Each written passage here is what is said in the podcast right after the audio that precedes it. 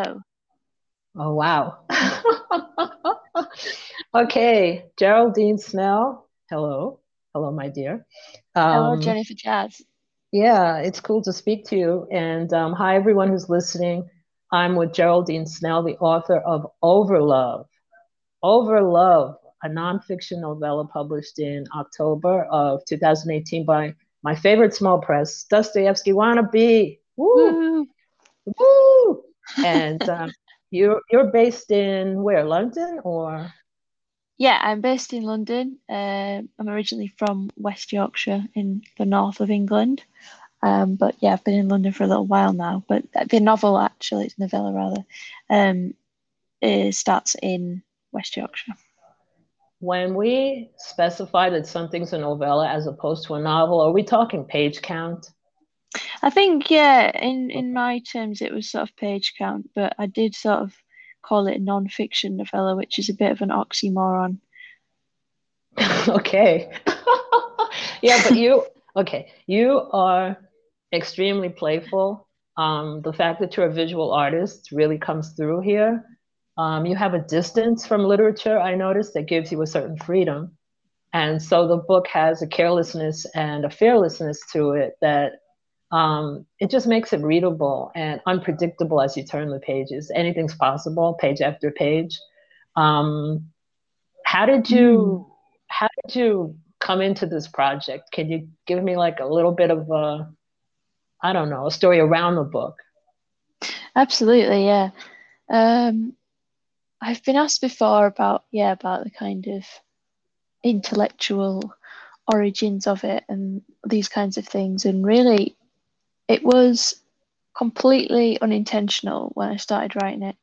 Um, as it is described in the book, essentially, I went to a gig, um, got rather carried away with a, a sort of limerent crush on the drummer. And really, like, that night I started writing, and I just kind of kept doing that, um, and the writing kind of kept me high. Um, it kept me going and propelled me through a period of my life when I was I was doing a teaching qualification at the time, so, you know, learning how to teach art to adults uh, and young adults. It's, it was a further education qualification, so not not kids or anything, but yeah, it was a very strangely sort of busy, intense period where I was um, studying a lot, and I was doing all this new stuff, so I was having to like go and do lectures. And I think actually the night that I'd been to Leeds to see that gig, uh, when I started writing, I was having a bit of a sort of intense time because I'd had my first teaching observation, I'd like been doing all this other stuff, and my creativity was suffering. You know, I wasn't really getting any time other than in the teaching stuff to actually um, express and explore in the way that I'd maybe had time to previously.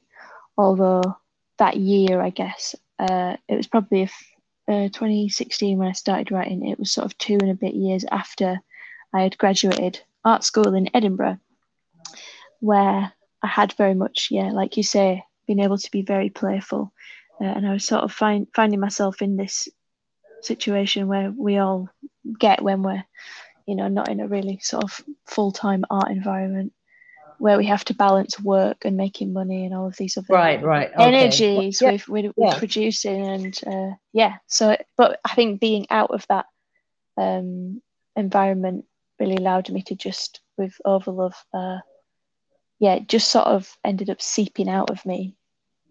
You know? Um, well, a lot of a lot of Overlove. Uh, first of all, I love the title. It's like the best title ever. Um, oh, thank you. No, it really is, and it's so appropriate. You know, I, I agonized over the title for so long, but then I think one day that just sort of popped into my head, and it was like so obvious, but so, you know, the kind of thing that you can't really think of, but yeah, it was just right. Well, a lot of Overlove reads like, to me, it sounds like the sarcastic, like punk version of a lover's rock ballad. Mm, I've not read that. I mean, that's, that's, I mean, not that, I'm not saying that I read it somewhere. I'm saying that it reads okay, okay. like that to me, you know. It's like when I read it, it's very sarcastic. And mm. it, of course, it's very, very sarcastic. It's like really super sarcastic, almost entirely, bitterly so at times. And, uh-huh. then, and then at other times, it's really necessary for us to discuss love with that, with that kind of abandon. It doesn't get caught up in the typical song of love, but it is a lover's rock ballad. It's just that it has a lot of dissonant guitar and shrieking and stuff going mm-hmm. on. So mm-hmm. you're playing with some interesting textures and, and moods and, and ideas and feelings. It's, um, yeah, it's it's unique, that's for sure. And it's as as again as I as I stated before, it's there's a fearlessness um, to how you discuss love that I admire. It's almost like you're, again, like you're kind of rubbing a cream pie and not just the face of this musician who you seem to be infatuated with to an obsess- obsessive extent, but mm-hmm. it seems like you're rubbing like a cream pie in everybody's face. It's like a prank. The Definitely. Book is, yeah, it's like a prank, right? It's like one big prank. Um, oh, yeah, and especially my own face. Uh, yeah. I think yeah, and all. Including your own. Yes, right. Um, so or at least I hope so. It works. Trust me. Oh,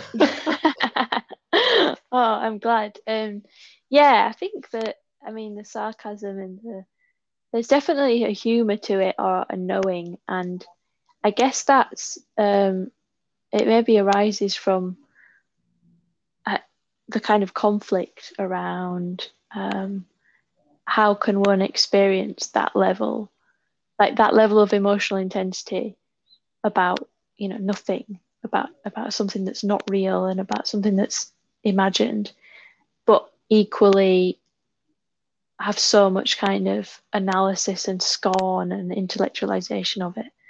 Um, yeah. That that's really, I think, maybe since Overlove, I've actually maybe felt a lot more sincere or able to um, not be so sarcastic. But yeah, I think a lot of it was just me being like having these feelings, um but just knowing almost how yeah knowing how ridiculous it is, and then sort of using that as a as a basis to, you know, really sort of go to an extreme with it. um well you're deconstructing desire, you know, romance, lust, and it's bitter. But mm. um, I, and, you know, my, my humble conclusion at this phase of my life is that love is ultimately quite bitter. Um, mm-hmm. I just, I just don't see how we can satisfy each other's expectations. And then I just don't see that it's really, truly possible. Mm. Then does that mean that we should just kind of go live in caves by ourselves? No, I think mm. that you just acknowledge that um, love is an experiment, and, you know, well, the end, you know what I mean? I'll leave it there. Yeah, no need to discuss it. We don't have um, to elaborate further on that. Yeah, I think, I think what was really, or the, I don't know, maybe the, the cautionary tale or the lesson I feel I learned from Overlove was the kind of, yeah, it's what you say, there's this really misplaced um, faith and investment in what can be provided by another person. So it was both in the fact that in Overlove I I was in um, a mostly monogamous relationship, which uh, at the time seemed to be fulfilling all of my needs, but clearly um, clearly it wasn't, because that, that's why I was writing Overlove uh, and having all these sort of other um, inner world fantasy situations uh, and and longing. But equally, um, I think I think about a lot about attachment and how, you know, whenever we're attached to something, we're almost we develop expectations of it. We're not able to be, let it be what it is and love it for what it is. You know, love just kind of ruins that somehow. Well, maybe, maybe. I mean, what I liked about your book is that it gives us an opportunity um, to question love and to attack love. mm. No, I mean, come on. Um, because, you know, come on. I mean, love is just not um, capable of of being encompassed within what we know as love. And so we always get hurt or knocked out. You know what I mean? Mm-hmm. Like, we didn't see the punch coming because we get set up socially, like with all the myths, the fantasies, the beautiful songs and stuff. Um, yes, yes. Yeah, we get set up. Um, what's the difference between um, fiction and nonfiction to you? Because this book is somewhere in between, I feel. Mm-hmm. That's a great question. Um, and yeah, I did I did call it a non-fiction novella, um, which, yeah, it seems, obviously a novella is a literary form, so of course literary, if it's literary it must be sort of uh, fictional. It's really interesting actually, because I just came from Sheffield Doc Fest last weekend, which is a documentary festival, uh, film festival, so having these kinds of discussions and conversations there, because I was showing showing some film work, which uh, it also is asking these questions of, like, yeah, what is the difference between um, the kind of non-fiction, do- objectively documenting something and um, something being fictionalized or performed. And I think when I was writing Overlove, I very much felt like, well, this is just a this is just an authentic documentation of, you know, me in this moment, writing, feeling, you know, projecting all these things to this uh, to this potential love interest. But obviously, I think even when writing it, I, you know, the more that you write and the more that you construct um, and create, I mean, I created a character out of this person that I was writing my letters to. I didn't actually know that person. So that was a sort of fictioning that, that went on there. And I just think the whole act of writing and writing that and elevating this crush, like, I didn't have to go down that route. I could have just lived my normal life, but the fact that I decided to invest to that level in creating this situation or this series of situations, which I could then write about, all from like real life events, so none of it was made up per se, like it was all to the dates that are in the novel novella, um that all of those things did happen on those days. Like, there's there's no kind of um, playfulness in the format there, or creative license, I should say.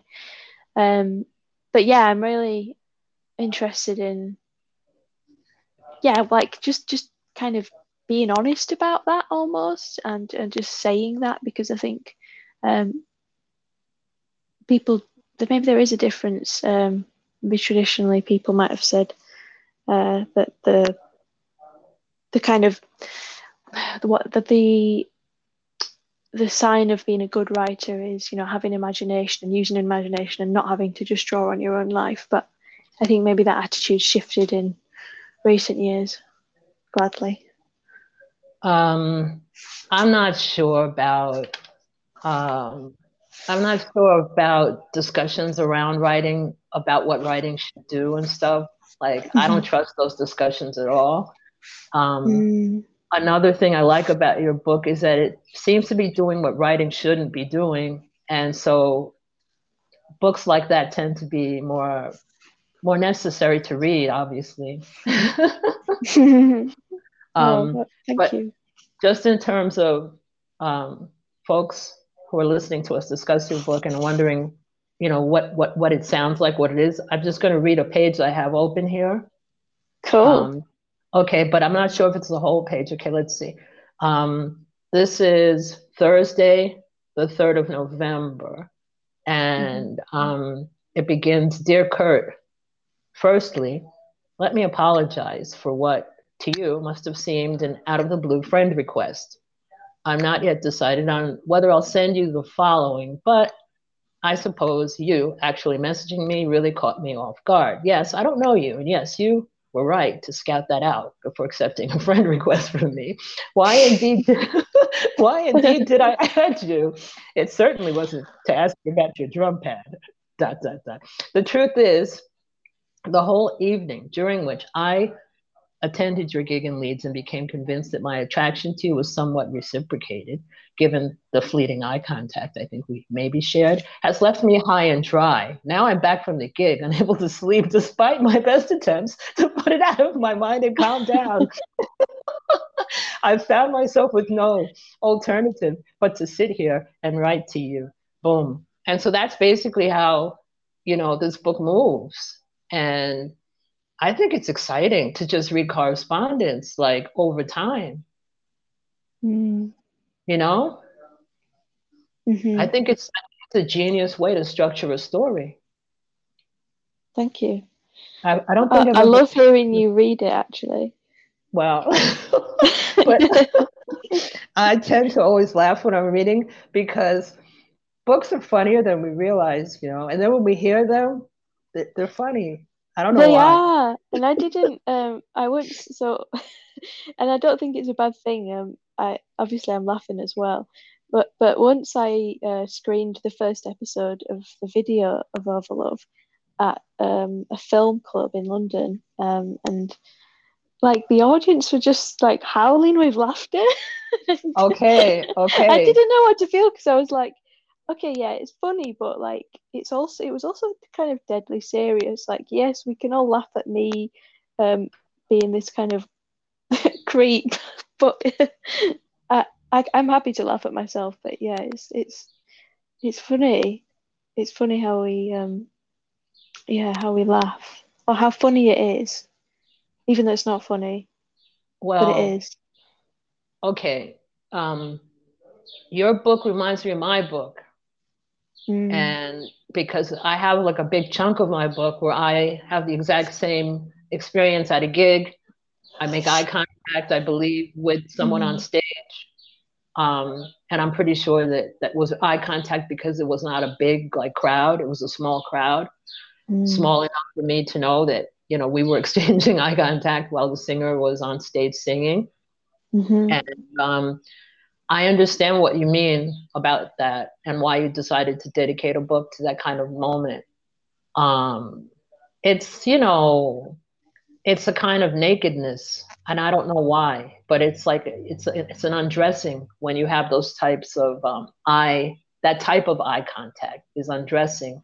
It's mm-hmm. unexpected, it's shocking, it's, you feel very naked and the other person feels naked. The world just disappears at that moment. It's like Adam and Eve, you know? But why? Mm-hmm. Why? But why? Adam and Eve, yeah. Interesting. I think, um, well, since Overlove, I guess I've kind of been trying to figure that out a little bit more in my own, my own mind, my own life. Um, but I think it's really, it, you know, it's so deep, uh, that kind of contact. Uh, obviously, you know, when someone... The, the, the, the slightest physical cues of whether someone is interested or not interested, and how that resonates about early experiences, um, and that's maybe how I can think of that at the moment. But just deciding, I think it's the with with me and with that situation, the ambiguity of it, and not knowing one hundred percent whether it was or it did signify interest. Um, that was almost like this this invitation to just be like, all right, okay, just like it, it, it's almost it's a possibility, so let's just go with that. Um, well, it's not, you know. Is, well, it's a really deep um, analysis of desire, especially that power dynamic between a performer and someone in the audience is kind of. I, I distrust it, and I, I, I don't know, like, I have a major issue with ego trips and performing, and then stages too. I don't like mm-hmm. I have a problem with stages, and then people like below the stage who are the designated admirers of those on mm. stage and stuff like that. The hierarchy. Um, yeah, it leads towards like a story like you see in Overlove, ultimately. Mm-hmm. That's another reason why I liked it, because it should be a billion of these stories. Like, how many people have experienced this? Like, millions, billions, trillions have gone to gigs and, and thought, you know, that they met their true love, you know, on stage or something. I mean, everything that performers do um, is in behalf of cultivating that fantasy. Um, mm. You know, what, what can you say? But I'm happy that this book kind of analyzes the phenomenon of falling in love with someone who's, you know, at the center of our attention intentionally, mm. you know. Um, what what made you include photographs? Because um, the book is kind of a hybrid, kind of with photography, what images and text mm. um, about that. Because you're a visual artist, so I guess it was an irresistible opportunity for you to include some visuals, right? Yeah, I suppose so. It it it felt like, I think when I released the book, I hadn't yet made much of the video series, but as I was starting to and as I was editing, uh, it almost became a way to distill some of the things that were in the text, or, you know, really give them a lot more space. So there are, I think, the images in the book, let me just remind myself of which they are. I've got it right here. Um, they're stills from the the first few episodes of the film, and I've actually thought about with the film, you know, going back and um making the text, doing like an ebook version that's got a little bit more of the visuals in it. But I think the world of it with the book and with the with the stills are, the world of it is, you know, it is a kind of aesthetic. Um it so is the stills Stills we've yes. got are this kind of um, me looking right out at the camera, so at the viewer, at the reader, whoever it is, at the, you know, the musician maybe, at myself. I don't know. And there's there's many tropes in the video where that happens, where I'm filming and I will turn to the camera and sort of look into it and talk into it, or I'll talk into the mirror, into the camera. And I think there's just this desire to, and it's in the text as well, you can see, you know, really just address the reader or the other directly. Um, and in that sense, the the object of desire in the book, the, you know, who I'm writing to, he almost becomes um, irrelevant, because it's really about me and the reader, or me and the viewer. Um, then there's this still of uh, three horses in a field in France, and I think that was the, you know t- there's two horses together, which I guess were me and my partner at the time, and then there's this dark horse in the distance. That's the way I thought of that image. But yeah, often um, I don't film in a kind of traditional way where, you know, I've like looked at the the text and then I've scripted something and I've got a storyboard. I did do this awful storyboard at one point, but really I kind of I have footage that I'm gathering over over years, different locations, different times, and um, then I'll kind of almost respond to the text with a bit of a collage montage of that. But it was really varied, and yeah, including that in the book was almost just to sort of say, oh, it's a film as well, so check that out, reader. At that you, point. Well, I, I like the smileys, like the little smileys and emoticons that appear within the text. Um, yeah. It just makes the text that much more nutty and and creepy. As you you use the word creepy like a little a little mm-hmm. while back, and I, I thought, yeah, I didn't want to use the word creepy right out of the box, but there's definitely no, it's creepy. There's a creepy element to it. Um, but you're aware of that. I get the impression that you did kind of set out to make a creepy book in some way.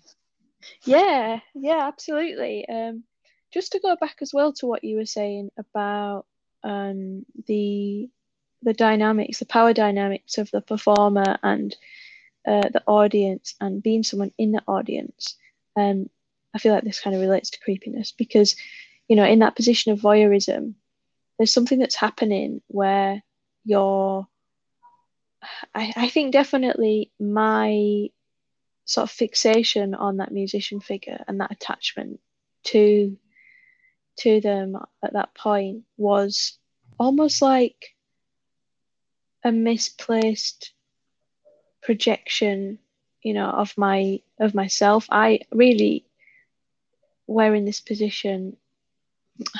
I really I was in this position of sort of wanting to be the person performing, wanting to be this person that was, you know, seemed carefree, seemed to just sort of be up there, like doing their craft, um, producing things, sharing them with the world. And obviously it was through the writing that I then actually managed to do that. But um, there was definitely an element of that. And something I felt like I noticed in your book as well was how, I'm not saying all writers are creepy, but there's something about writing and the level of detail and observation that you are making, especially of others, that there, there's always an, an element of sort of being on the side, um, sidelines, sort of observing a situation. And um, I think for me, really just going into that and giving total space for that in the most absurd detail. Uh, and not not trying to pretend that, you know, I'm cool, because that I think that that was really exciting to just, you know, go full pelt and let my um, neurotic mind sort of, yeah, express itself. Yeah, yeah, and it's really bold, and you don't hold back. That's that's another thing I really enjoy about it. You just go with it. Um, sometimes it feels like, you know, it feels like it could become like a stalker kind of thing. Mm-hmm. And it is stalky. It's stalky. Um, it is. Yeah, it's very stalky. But again, I think you get what you pay for. I think if you're on stage and people are seduced by what you do, you kind of have to acknowledge that, you know, there's like a gamut of ways that they can respond. Some very, mm-hmm. you know, conducive to you just going home and, and considering the night over, and then some not so conducive to that. mm-hmm, mm-hmm, mm-hmm. Yeah. That could lead towards, you know, like what we look at in the book, messages on Facebook, people wanting you to add them, et cetera, et cetera. It's, it's interesting. Yeah. I mean, it's the language of the internet, liking, adding. And to me, the book is very much a commentary on, um, on the internet also. You know. Absolutely. I yeah, I'm not sure. I've I've thought about this before, and I I wonder um, how well, if it would have been possible before the internet, because I am I'm not sure I would have bothered writing it if I hadn't had that way in. Um, when I was on the train home from the gig, you know, I really was not expecting to find this person's personal Facebook page just on searching Um, his name into Google that instantly. And just that very possibility that somebody that in the past may have been, you know, you might have seen them in person and then you haven't seen, you know, you'd never see them again, or you'd have to write or join a fan club or something. Like, there wasn't that distance. I could actually just add him on Facebook and private message him. Um, and it, it almost like that, there's that false sense of intimacy in that. Oh, absolutely, absolutely. That, yeah, and even like one of the things I fixate on, and one of the things that that's used as an image in the video is the sort of three dots of the person, the other person typing. Um, you know, when you've experienced that with someone that you you don't know them, but you're almost feeling like, oh my god, those three, like when those three dots are there and they are, you know, you can see that they're typing something right now where they are. Oh, like, okay, right now. Okay, okay. The wave, like the wave of dots that's going up, yeah, and down. Yeah, the animation, it's, yeah. That's weird. That is the weirdest part of uh, of messaging. Yeah. You know, it's definitely full of anticipation, suspense, depending upon what's going on between you and that person. It can be It can feel really threatening, and you're preparing mm-hmm. yourself, you know, for a comeback, or it can be a moment of hope where, you know, you get the response you're looking for. But it, I hear you, there's a lot of suspense with that. Mm. Um, but the internet is a strange playground. Um, you know, I'm, I'm not sure how old you are, but for me, I would consider it something recent, um, mm-hmm. something recent for me, you know, not part of most of my life. So. Well, I'm twenty-nine, so I'm like, I was probably about maybe like seven or eight when we when we first had a computer in the house. Um, so I was I, I lived without the internet, but I was very much in the maybe the first generation of teenagers that were um, were using that. So yeah, I was sort of probably got my first phone when I was twelve or thirteen, and actually back then phones didn't have that.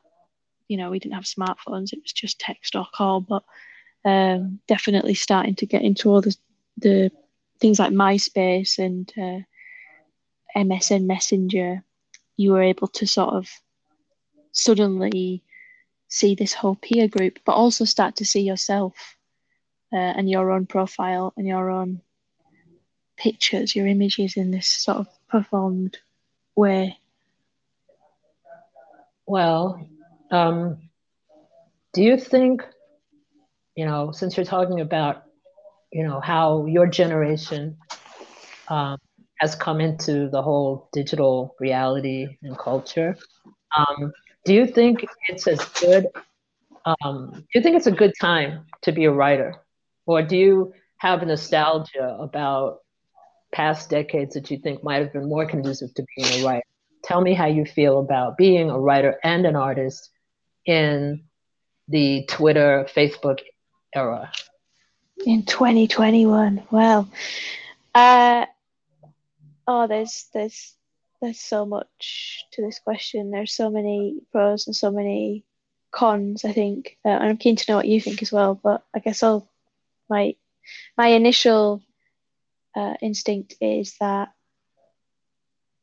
you know, what a time to be alive. It's it's pretty incredible, and I'm not sure that um I, I don't know I, I can't possibly say how I would have been in any other era, but I think in terms of having the means and the tools at one's disposal to be able to actually produce things and then share them and find an audience, like, you know, it, it wouldn't have been possible in another era for us to be doing what we're doing right now.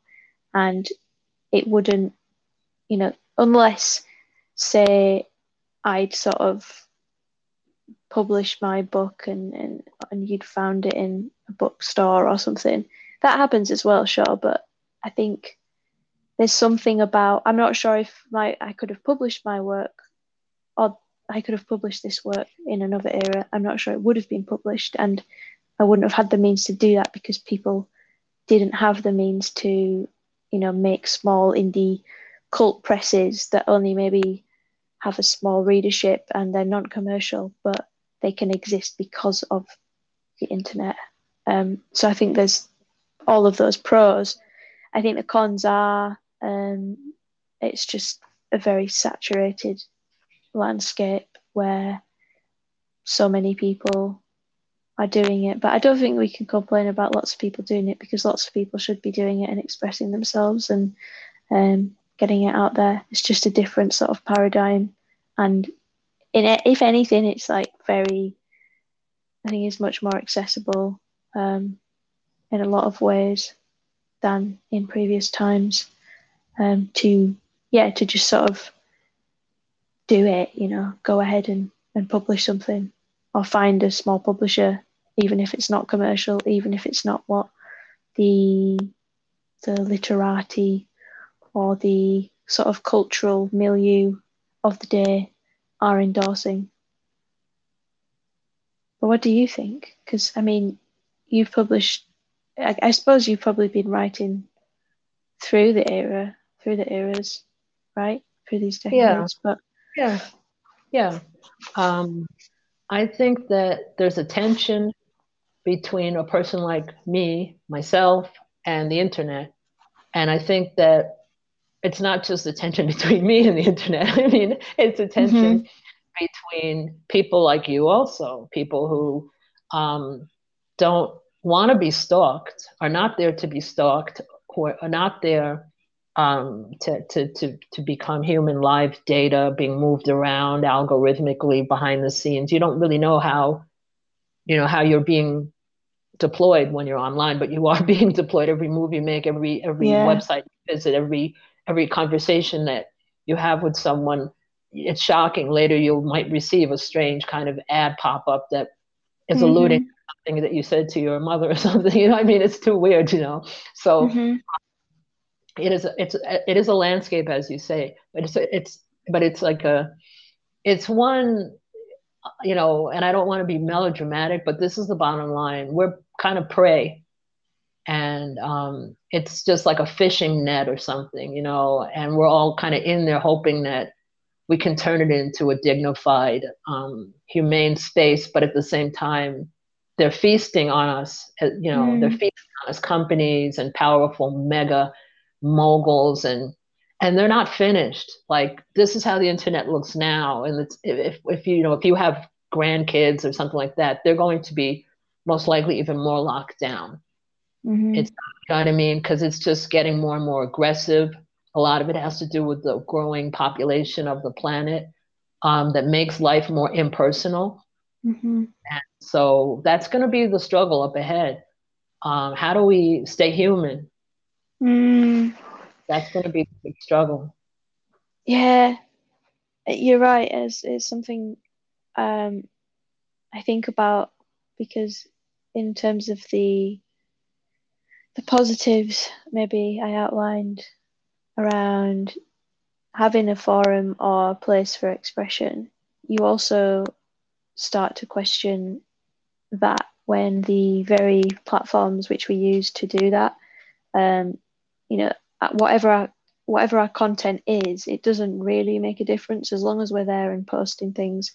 Um, the more authentic we are, the more we're broadcasting ourselves on these platforms, um, and the more we're performing, uh, the more, you know, we're kind of locked onto them. And I do think that there's so many dangers with how addictive um, they are, in terms of what they do with our brain chemistry and dopamine, and, you know, how they keep us on the feed and affect our emotions. So yeah, it's it's bittersweet really, but I guess maybe you can't you can't have you can't have the good without the, you know, there's no such thing as a free lunch, right? Well, um, there should be, and hopefully yeah. there should definitely be such a thing as a free lunch. Hopefully, um, well, I'm not going to say, because I have a very kind of scary fantasy um, that a lot of this stuff will just break down and like fall apart, and then mm-hmm. we could restart in a different way. Oh yeah, we thought that that I, I thought that that might happen with COVID, but it doesn't seem that way. Yeah. Um, well, anyway, yeah, it's been. It's been incredible, you know, talking to you. I, I, I like what you do. I like, you know, how you kind of, you know, work with different media. You're not just writing, you're including photographs. Because I actually have a work that I got funded by an arts organization in New York, like way mm-hmm. back. That I'm, if I could show you that, but I don't know how. Anyway, I have something, it's like a photo diary. And mm-hmm. again, it just reminds me of what you're doing. And I'm, I'll try to figure out how I could show it to you. Maybe I would have yeah, to. Yeah, please. Yeah, it's kind of complicated when you have like a book in book form from back in the day that's not online. But anyway, um, it's been incredible talking to you. I'm really happy that, you know, you you, you found time to talk to me. Um, you know, like your work is is it's everything. It's fearless. It's funny. It's profound. It's carefree. It's fun. It's intimate. It's like playful. It's a little bit creepy. It's a little creepy. Um, but, you know, creepy. Again, yeah, no, just a little, not too much. Um, it's well. creepy, but it's it's sort of, it's uh, it reins itself in, or it knows it's wrong, but it sort of goes there anyway. We um, need to explore all those aspects of, of, of who we are. And I think you do it really, really well. Mm-hmm. Um, yeah. Well, Geraldine Snell, you know, thanks for hanging out with me. Um, Thank you so much. Yeah, yeah, it's been real. I'm happy to like wake up this morning and talk to you first and foremost, and, and hopefully we can keep this dialogue going. Absolutely, yeah. I'm really looking forward to, to finishing your book and when the actual physical thing arrives. Um, oh, okay. Yeah. You know, send me your, your thoughts, please. Will do, will do. Yeah, all right. Well, have a good day. Good night, rather. Yeah, good, good. You too, and thanks for making this space. Yeah. Bye. Peace out. Take care. Bye.